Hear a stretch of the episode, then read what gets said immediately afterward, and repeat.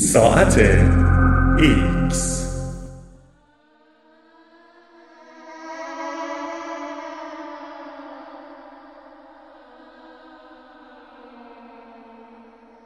جامعه ستیزهای میان ما.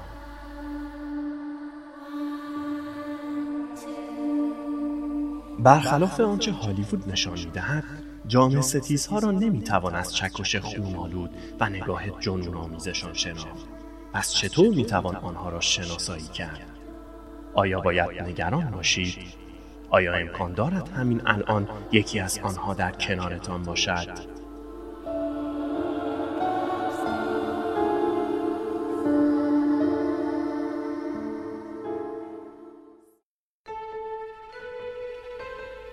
کاراکترهایی مانند دکتر هانیبال لکتر در فیلم سکوت بره ها و نورمن بیتس فیلم روانی تصور عموم مردم را از جامعه ستیزی شکل دادند.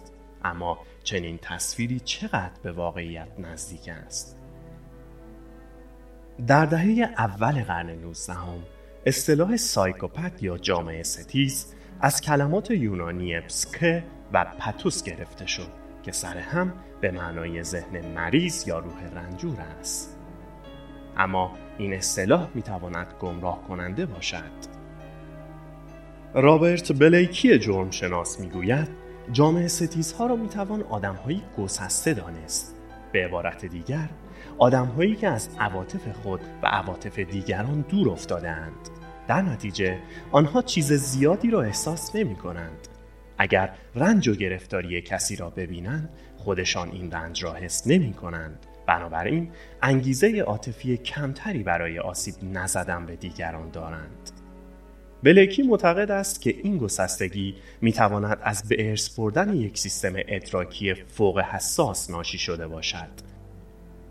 او می‌گوید گاهی مشاهده رنج و خشم در آدمهای دیگر برای کودکان بسیار حساس طاقت فرساست در دوران کودکی ممکن است ناتوانی شخص در پیشبینی رفتار دیگران تجربه ای آسیبزا باشد و در پاسخ ممکن است مغز کودک گسسته شود.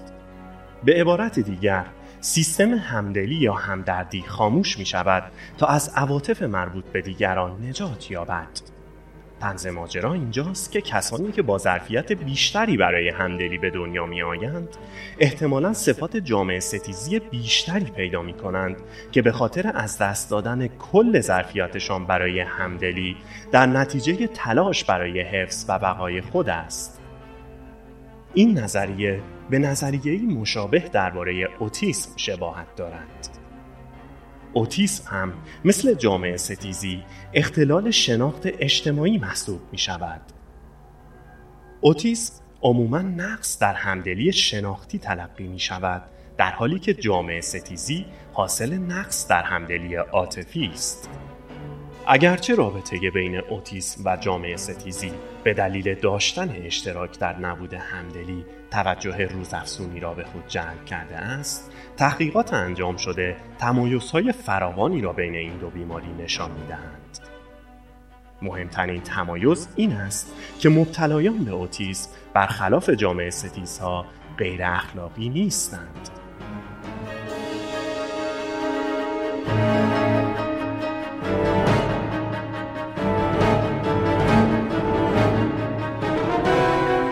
یکی از راه های شناسایی جامعه ستیزها مطالعه الگوی روابطشان است.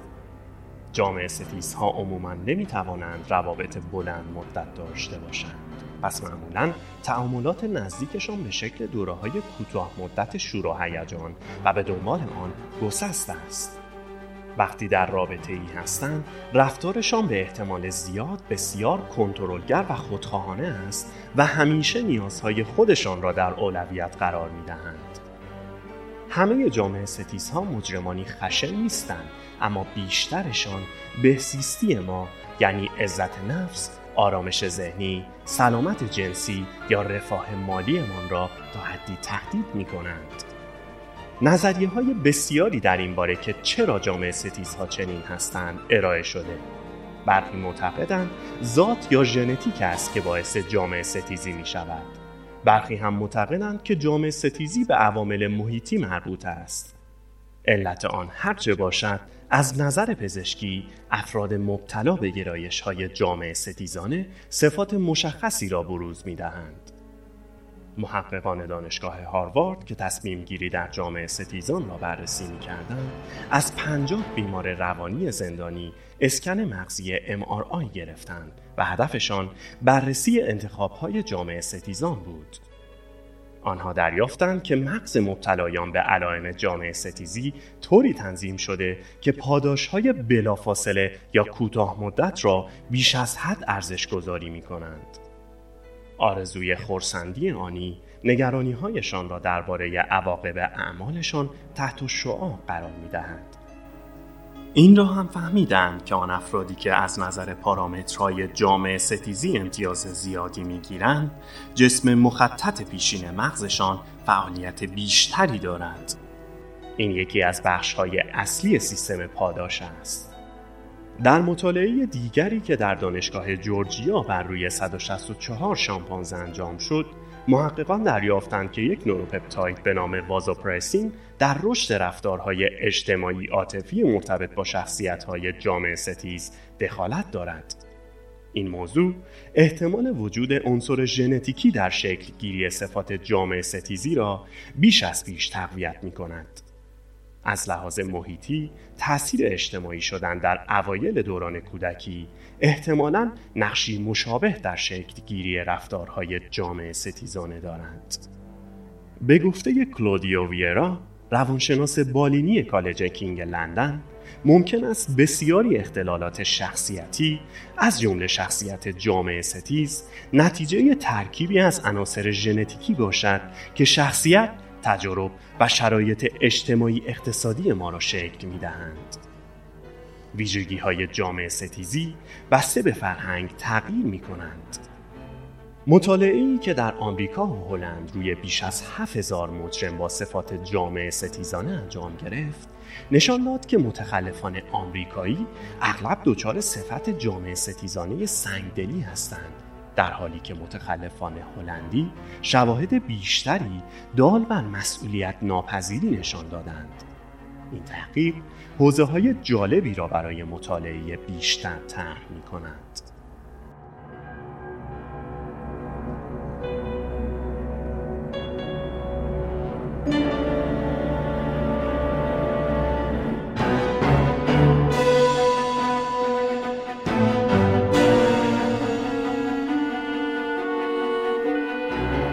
جامعه ستیزی چه ذاتی باشد چه محیطی؟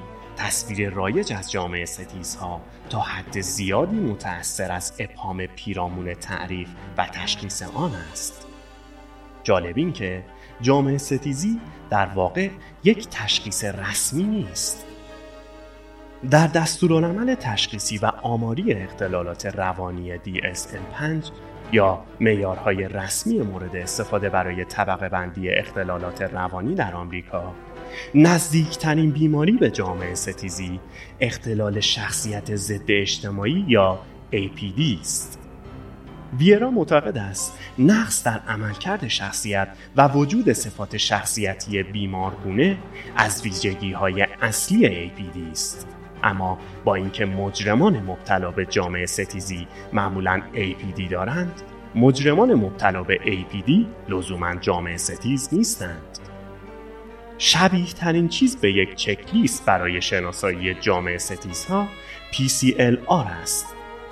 این لیست متشکل از 20 صفت شخصیتی و رفتاری مانند فقدان احساس گناه یا ندامت، ناتوانی در پذیرش مسئولیت، پاسخ عاطفی سطحی و روابط کوتاه مدت متعدد است که باعث می شود تشخیص بدهیم شخصی در طیف جامعه ستیز قرار دارد یا نه. اما این چکلیست موجب نمی شود که هر گردی را گردو بدانیم. برعکس ممکن است صفات جامعه ستیزانه مخفی یا نامحسوس باشند. به علاوه قاعدتا کسانی را می‌شناسید که برخی از این صفات را از خود بروز می دهند. چون اکثر مردم گرایش های جامعه ستیزانه دارند در بیشتر آدم ها این صفات موردی یا ضعیفند که بیانگر آن است که صفات جامعه ستیزانه محدود به اشخاص کاملا جامعه ستیز نیست دکتر پال هوکمیر رواندرمانگر بالینی و مشاوره‌ای ساکن نیویورک می‌گوید بیشتر آدمهای دارای خصوصیات جامعه ستیزانه خود را با ظرافت در بافت زندگی روزمره ما جا دادند.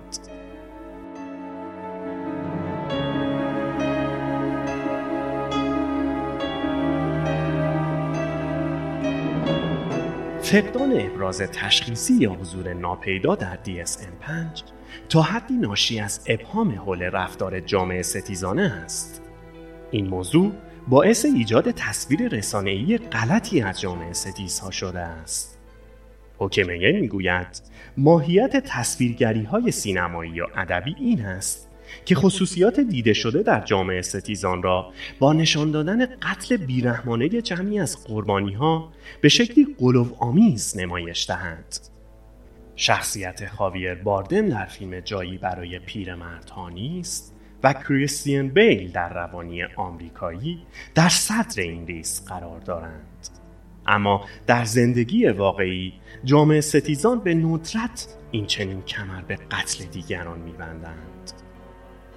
در سال 2014 استاد ساموئل لایست و دکتر پاول لینکوفسکی روانپزشک های قانونی ساکن بروکسل رابطه میان سینما و جامعه ستیزی را با تحلیل 400 فیلم بررسی و 126 شخصیت تخیلی جامعه ستیز را بر اساس واقع گرایی و صحت بالینی انتخاب کردند.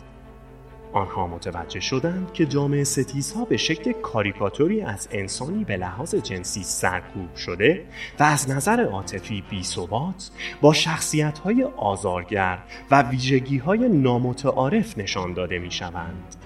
چنین تصاویری لزوما واقع گرایانه نیستند. در واقع لایست و لینکوفسکی معتقدند که شخصیت هایی مانند نورمن بیتس در فیلم روانی و تراویس بیکل در راننده تاکسی بیشتر روانپریش هستند تا جامعه ستیز. جامعه ستیزی اختلال شخصیتی است که با سنگدلی، بیملاحظگی، رفتار هوس آلود، دروغگویی و نبود همدلی تعریف می شود. در حالی که روانپریشی به وضعیت روانی اشاره دارد که در آن شخص ارتباطش را با واقعیت از دست داده است. جامعه ستیزی معمولا هیچ ربطی به از بین رفتن حس واقعیت ندارد. این آدم ها می دانند کجا هستند و چه می کنند این تصور که روان پریش و جامعه ستیزی یکی هستند اصلا واقعیت ندارد. اولی نمایشی برونگرایانه از شخصیت آشوب زده است در حالی که دومی درونیتر و شناساییش دشوارتر است شواهد روزافزون نشان می دهد که بسیاری از افراد با ویژگی های جامعه ستیزانه کاملا برعکس آدم های دیوانه و خرد شده ای که در فیلم ها به تصویر کشیده می شوند بسیار هم موفق هستند. بلیکی می گوید جامعه ستیزها به خوبی می توانند ببینند که سیستم به چه رفتارهایی پاداش می دهد و همانها را نشان می دهند. این همان راه موفقیت حرفه‌ای است.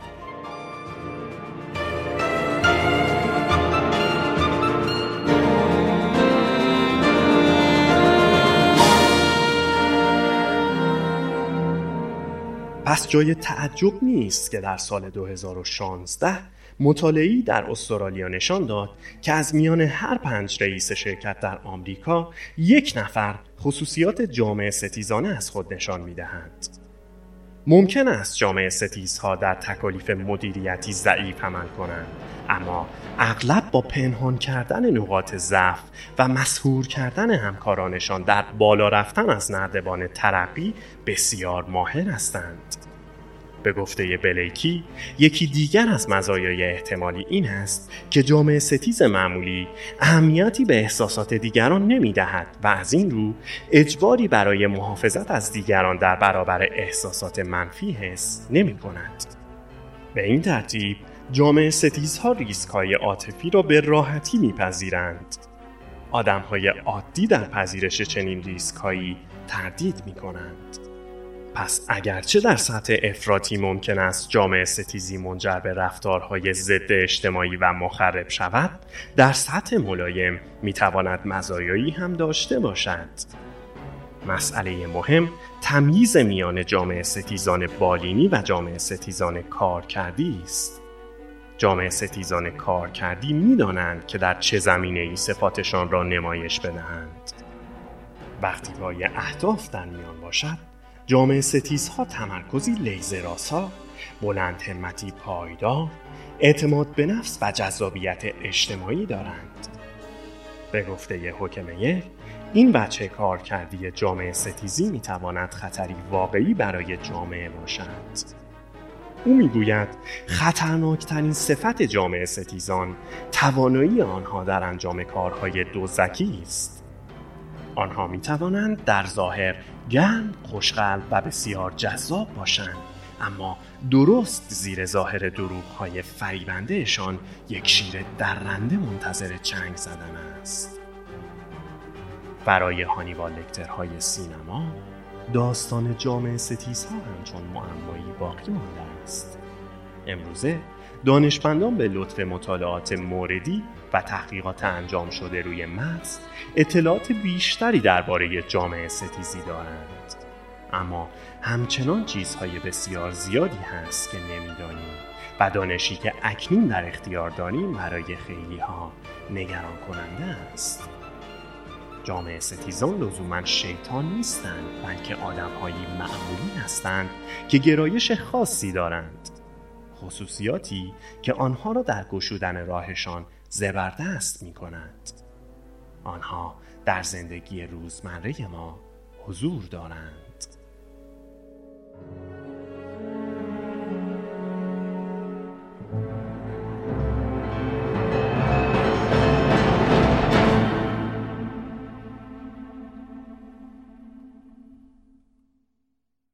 هستم چون می‌دانم